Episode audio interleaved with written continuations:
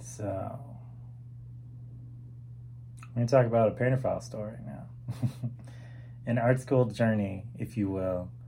Uh, so, this is about somewhere around the year 2001. And I remember very clearly that art school was very expensive. So one of the things we got around was this stuff called fixative. Fixative is what you spray on charcoal drawings and a lot of paintings so that they last longer and they don't smudge and smear.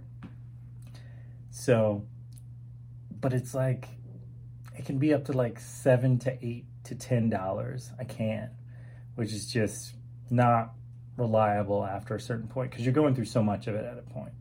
So what we used to do was we would buy hairspray. And I mean like ugly, ugly, ugly, ugly, ugly hairspray. um, so we'd get like these, we'd go to like hair salons and not hair salons, we'd go to like beauty stores and we'd buy like the super cheap like hair oil, hairspray, hold type of stuff. And we'd spray that on the uh, on the canvases. And it would actually work really well. But of course, like your painting would then smell like, you know, some type of sheen of some sort. So it was a little awkward, but it was funny and kind of funky at the same time how it all kind of worked out that way. Like you would just make these gorgeous pieces that were like up and you'd be like, why does that smell like like like this like bead or braid locking like braid hairspray uh, from like those like black hair stores and you'd have like the olive oil ones and stuff like that. So it was kind of funny how you could go into a gallery, like a, a, student gallery, and as you walked past paintings, you could tell who used fixative and who didn't. But they would just be these like really kind of funny cultural little cues. And I don't think that everybody really caught on to it because, you know, you'd have some of those people who were just like super wealthy and so they did not know what these smells were because they didn't have that in their lives as far as their their nasal rolodex. But for the ones that did they were like oh man i know what that smell is.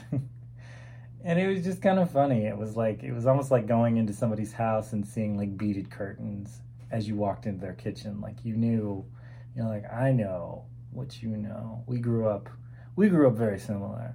Um, and it's just kind of funny. It was just uh, it was like a old spice Drakkar Noir type of type of uh, key key smells that you ran across, and it was just interesting. It was one of those fun little kind of catches that you would just kind of you'd notice like just a hair hair hair gel smell thing going, and it was just it was just interesting. It was funny, but it was just strange.